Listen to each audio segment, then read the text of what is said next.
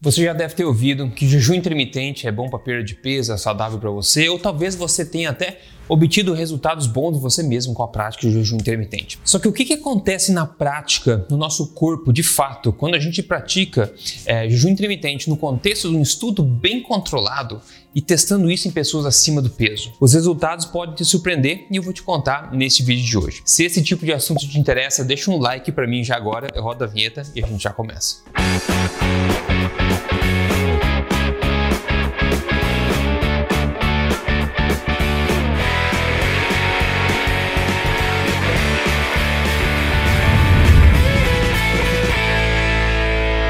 Bem-vindo aqui, se você não me conhece ainda, meu nome é Rodrigo Polesso, sou pesquisador independente de ciência da nutrição e do exercício, desde dois mil e nove autor do livro best-seller Este Não É Mais Um Livro de Dieta. E toda semana eu tô aqui compartilhando com você as verdades sobre estilo de vida saudável, saúde, emagrecimento, mentalidade, exercício, tudo baseado em evidência, tudo na...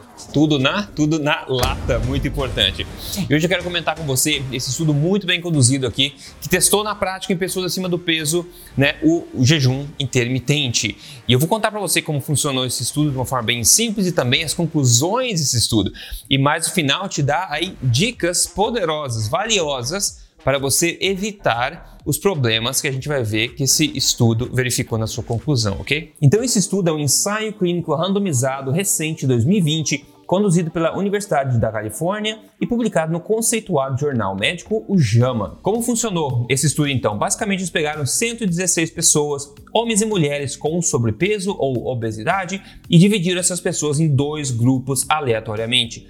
O grupo número um foi instruído a fazer três refeições normais ao dia. O grupo número dois foi instruído a fazer jejum intermitente no modelo dezesseis oito, ou seja, fazer um jejum de dezesseis horas e comer somente numa janela de oito horas. Por exemplo, comer somente entre o meio-dia e as oito da noite e jejuar no resto do tempo. E é importante notar que nos dois grupos não teve controle de caloria nenhum. Então as pessoas poderiam comer quanto elas quisessem, tanto no grupo do jejum quanto no grupo de refeições normais. A duração do estudo foi de doze semanas e a quantidade de calorias ingerida pelos dois grupos foi estimada em ser a mesma.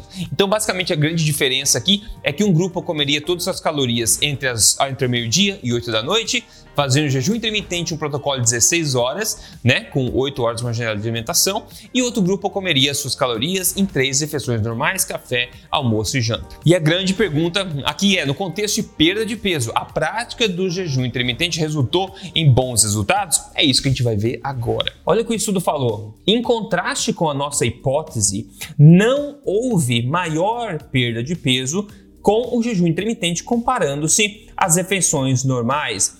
Especificamente, não houve diferença significativa em termos de massa gorda, em termos de insulina em jejum, em termos de glicose, em hemoglobina glicada e também lipídios no sangue, entre o grupo que fez jejum e o grupo que não fez jejum. Hum, interessante, interessante. O fato de você comprimir as suas refeições aí no caso de perda de peso, esses homens e mulheres, esse estudo muito bem controlado, disse que não houve grande diferença em perda de peso, grande benefício assim. Interessante, mas fica mais interessante a partir de agora. E lembre-se, no final vou ajudar vocês. Olha só o que eles viram também. Eles viram também que o nível de atividade física natural no dia a dia caiu nas pessoas que fizeram o jejum. Ou seja, automaticamente, sem mesmo perceber, você comprimindo as suas refeições entre o meio-dia e as oito da, da noite somente, né? Você acaba regulando o seu nível de atividade física para baixo. Eu tô falando em caminhar, em, em andar para cá, para lá, ou levar o cachorro passear, o próprio exercício por aí. Eles viram que automaticamente, se as pessoas desse grupo de jejum diminuíram a quantidade de atividade física por dia. Pode ser o corpo percebendo realmente que não está chegando energia com a frequência que ele gostaria, então ele regula para baixo essa vontade de se movimentar. Agora tem um grande achado que, na minha opinião, é o maior achado desse estudo, que é importante, quero compartilhar com você agora e depois eu vou explicar um pouco mais, mas é um achado importante se manter em mente. Eu vou ler para você traduzindo simultaneamente. Eles falaram o seguinte: nós encontramos uma redução significativa na massa magra do grupo que fez jejum. A perda média de peso do pessoal que fez jejum foi de um vírgula sete quilos durante as doze semanas, né? Desses um vírgula sete quilos, um vírgula um quilos, aproximadamente sessenta e cinco por cento da perda de peso foi de massa magra. Somente zero vírgula cinquenta e um quilos, né? da perda de peso veio da gordura. Eles dizem que a perda de massa magra durante o emagrecimento tipicamente fica entre vinte por cento e trinta por cento do total da perda. A proporção de perda de massa magra neste estudo, aproximadamente sessenta e cinco por cento, de longe fica maior do que o intervalo normal esperado de vinte por cento a trinta por cento.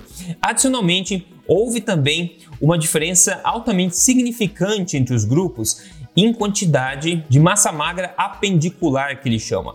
Massa magra apendicular é correlacionada com o status nutricional e físico também, com a boa saúde, e redução nessa massa magra apendicular pode levar à fraqueza, desabilidade e também uma qualidade de vida inferior. Isso serve como cautela para populações de pacientes que estão com risco de sarcopenia, né, perda de massa magra com a, com a idade, por causa que a prática do jejum pode exacerbar a perda muscular. Por fim, a quantidade de perda de massa magra durante o emagrecimento tem sido correlacionada positivamente com o ganho de peso. Então veja só, pessoal, quando você perde muita massa magra, estou dizendo no final aqui, você tende a ganhar mais peso depois também. Você não quer perder massa magra. E veja só que eles, nesse estudo que eles fizeram, onde eles não controlaram as calorias, mesma quantidade de calorias, só comendo três vezes ou comendo no jejum, no protocolo dezesseis oito. Se você encontra por aí na internet o protocolo, não sei, eu vou fazer, eu fazendo, não muda mais nada, faz. Você pode correr esses riscos que a gente está vendo aqui. O estudo concluiu perda de massa significativa. Isso não é uma boa ideia. Mais peso perdido da massa muscular do que da gordura. E veja que não é só esse estudo que fala disso. Um outro ensaio clínico randomizado feito em homens jovens que se exercitavam para ganhar massa magra três vezes por semana dividiu esse, esse pessoal, esses homens, em dois grupos por oito semanas. Então um grupo de jovem ia continuar comendo três vezes por dia normalmente e outro grupo de jovens quatro vezes na semana iria fazer um jejum e ia comer somente numa janela de quatro horas, do meio-dia às quatro da tarde. Iria jejuar, então seria um jejum, digamos, intermitente de vinte horas diárias por quatro dias na semana. Então, basicamente isso, só deram essa instrução para ele. O, ambos treinando da mesma forma, só que um comendo quanto queria nas suas refeições normal e o outro comendo quanto queria também, só que somente do meio-dia às quatro. E quais foram os resultados aqui? Eles basicamente viram que o grupo que comeu suas refeições normalmente ganhou massa durante esse período do estudo, ganhou dois vírgula três quilos de massa magra, enquanto o pessoal que fez o jejum não ganhou massa magra e estatisticamente perdeu um pouquinho ali também. De novo, interessante, né? E nesse caso, as pessoas comeram um pouco menos calorias, porque comer tudo em quatro horas é um pouco mais difícil. Para você entender que a única instrução foi justamente isso, é fazer jejum de vinte horas quatro vezes na semana, ao passo que outro grupo é, ia comer normalmente e todo o resto era igual. A conclusão do primeiro estudo, tá? Do primeiro estudo que a gente falou, olha a conclusão dele.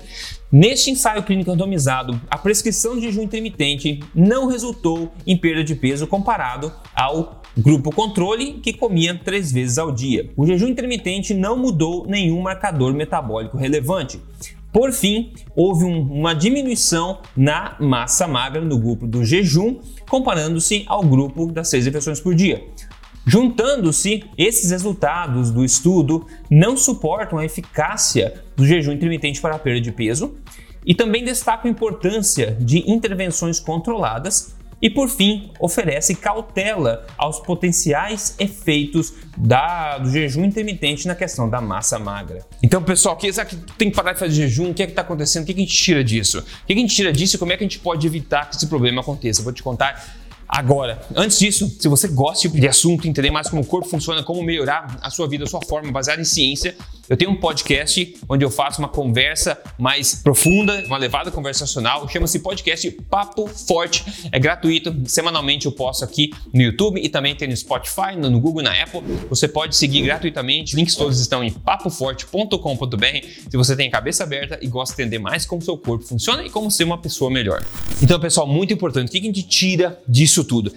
A gente tira que o mero fato de você praticar jejum intermitente sem modificar nenhuma outra variável parece ser uma má ideia. E eu, particularmente, venho falando há anos aqui que o jejum intermitente pode sim ser uma ferramenta poderosa quando utilizada no contexto certo, mas precisa ser alinhado a uma alimentação que já foi ajustada para máximos resultados. Então as pessoas que encontram jejum aí na internet e vão simplesmente fazer jejum sem saber o que fazer em termos de alimentação, ajustar isso primeiro preferencialmente, pode incorrer nesses problemas, perda de massa magra, que vai facilitar muito o reganho de peso depois. Existem duas coisas que você pode fazer que são muito poderosas para você evitar essa perda de massa magra durante a prática do jejum. A primeira delas é você praticar exercícios de força. Utilizar os seus músculos durante uma dieta irá comprovadamente ajudar o seu corpo a não catabolizar esses músculos. Então, dar uso aos músculos com regime de exercício da forma que for, que dá utilidade aos músculos. Isso é muito importante. Se você quer uma dica de estilo de exercício, programa de exercício que eu mesmo sigo, a minha esposa e outras muitas pessoas já estão seguindo, você pode dar uma olhadinha no X-Forte, meu programa de exercício para você fazer em casa, utilizando somente o seu corpo de forma criativa. Você pode entrar em x forte ponto com ponto b r, né? O x forte ponto com ponto b r. Dá uma olhadinha, o programa está ajudando muita gente a conseguir recomposição corporal. A segunda dica para você é que, para evitar essa catabolização da massa magra, você precisa ter uma ingestão adequada de proteína durante a perda de peso. Isso é crucial. Crucial. E eu costumo sugerir, né, dois gramas de proteína por quilo do seu peso ideal. Isso é uma recomendação que a gente vê na literatura para ajudar você a não catabolizar o seu, a sua massa magra e suportar, apoiar a sua musculatura. Isso também é ecoado pelo estudo, que diz o seguinte, abre aspas, muitos estudos têm mostrado que o consumo adequado ou até excessivo de proteína durante a perda de peso pode mitigar perdas de massa magra. Então, de novo, utilizar os seus músculos e ter uma boa ingestão de proteínas irá ajudar você a evitar esse problema que a gente viu de perda de massa magra que é tão severo. Quando você ajusta a sua alimentação, inclui o jejum intermitente como uma ferramenta temporária específica neste contexto certo, você pode ver resultados incríveis de emagrecimento sem perda de massa e sentindo melhor no processo. Olha o exemplo de hoje que eu trago para você aqui, que foi o exemplo do Cassiano, que falou: sou membro do Código Emagrecer de Vez e eu tenho certeza que todos os ensinamentos mudaram a minha vida. O seu trabalho foi divisor de águas. Valeu, Rodrigo. Valeu. Tamo junto. Foram dezessete quilos em três meses apenas. Então, parabéns, Cassiano, por ter enviado também. Obrigado por ter enviado a tua foto antes e depois. Quando você faz jejum de forma correta, em contexto, como ferramenta e sabe o que fazer, junto com a alimentação correta, você consegue emagrecimento legal. E se você quer construir seu corpo com massa magra também, esculpir seu corpo, definir seu corpo ao mesmo tempo, pode ser uma ótima ideia, mas eu sugiro que você não sue à toa fazendo exercícios exaustivos demais ou repetitivos demais. Então, se você tem interesse em fazer da forma como eu faço, baseado em ciência, como estilo de vida, eu recomendo que você olhe aí o x forte ponto com ponto b r. E se o teu objetivo primário é emagrecimento com prioridade, você pode fazer o que o Cassiano fez, que é participar do meu programa de emagrecimento chamado Código Emagrecer de Vez, é ponto com ponto b r. Você pode dar uma olhadinha lá também e entrar se for o teu objetivo. Eu espero que tenha sido útil esse vídeo para você. A gente se fala mais na próxima semana. Passa para frente se você achou útil e me conta nos comentários qualquer dúvida que você tiver. A gente se fala. Forte abraço. Até mais.